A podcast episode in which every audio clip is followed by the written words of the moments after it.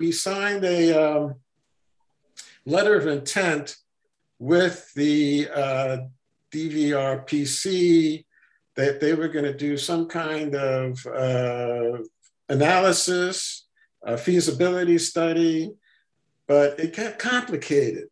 Uh, and maybe, Jan, I don't know if you had a chance to look this over yet, um, but um, you know, they started talking about money. It's as if, well, they can do the feasibility study, but we have to um, we have to have something in the budget to, to do this program, or else the DVRPC is not going to pay for that fee- feasibility study. Is kind of what I'm getting out of this.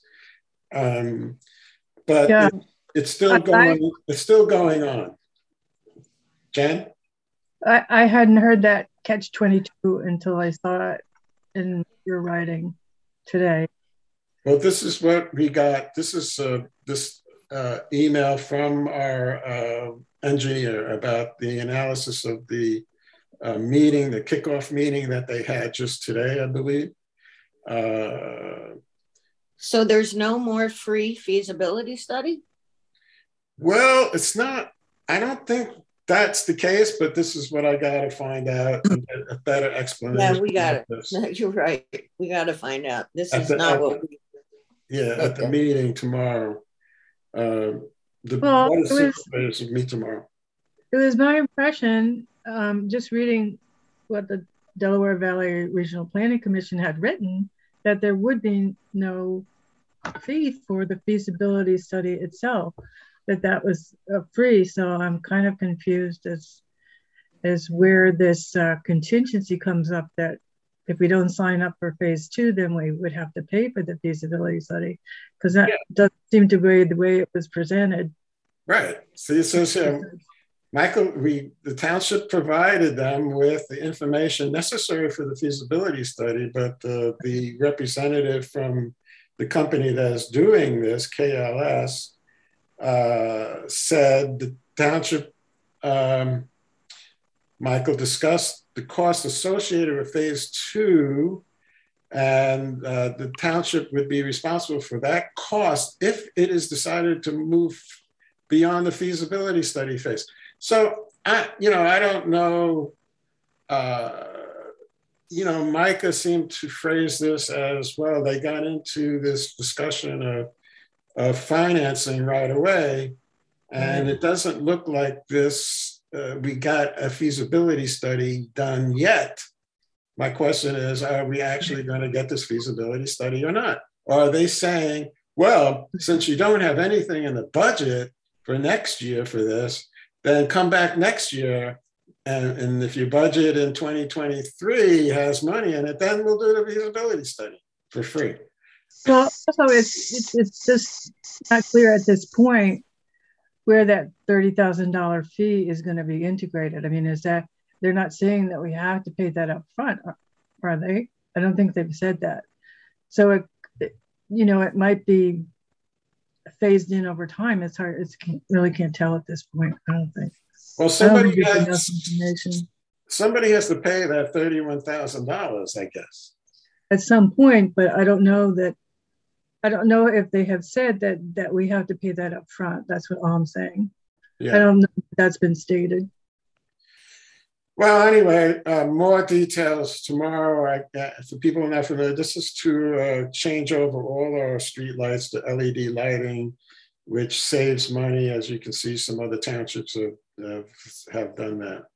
John, John, could you somehow say that these funds would be earmarked out of the American Rescue Funds so therefore, it's not in your budget. It's in this other money, and if you don't do it, then you didn't spend it.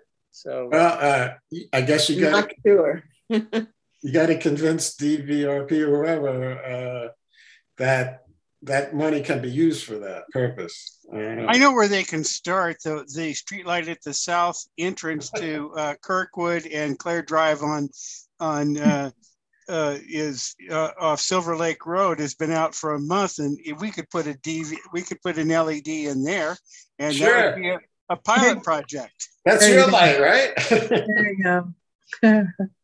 No, what All you have to do is, is look at the lighting in the borough to see that they have already done it, to see what it looks like and, uh, you know, it, it's not, uh, it's just not a big deal. So I don't understand what all this, uh, all this speak is here.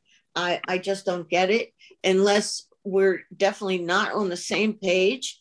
And there's certainly something we're not understanding because when we, and you, Jan, got up and spoke about it, we uh, always said that it, the feasibility study was free and that's why the supervisor should go for it. So this is very confusing now, I, It's confusing. to me. Yeah, yeah. And I guess, I, I mean, generally speaking, we should be in a good position to have LED lighting funded because it's related to transportation. And Delaware Valley Regional Planning Commission is is hot on transportation. They're pouring money into um, pouring money into it. And the Build Back Better plan sounds like there would be money earmarked for transportation as well. So maybe that's an angle that um, might be well played. There's another other thing is that I know the environment, the uh, Economic Development Committee and the Planning Commission are talking about revamping the uh, business commons to make it more attractive for businesses to come to Newtown. And I think having this type of lighting and uh, improving our roads is an incentive for businesses to be located in Newtown as well. So we're not we're not putting in the infrastructure that's necessary that to support the idea that businesses should move here. You know, I think that as a selling point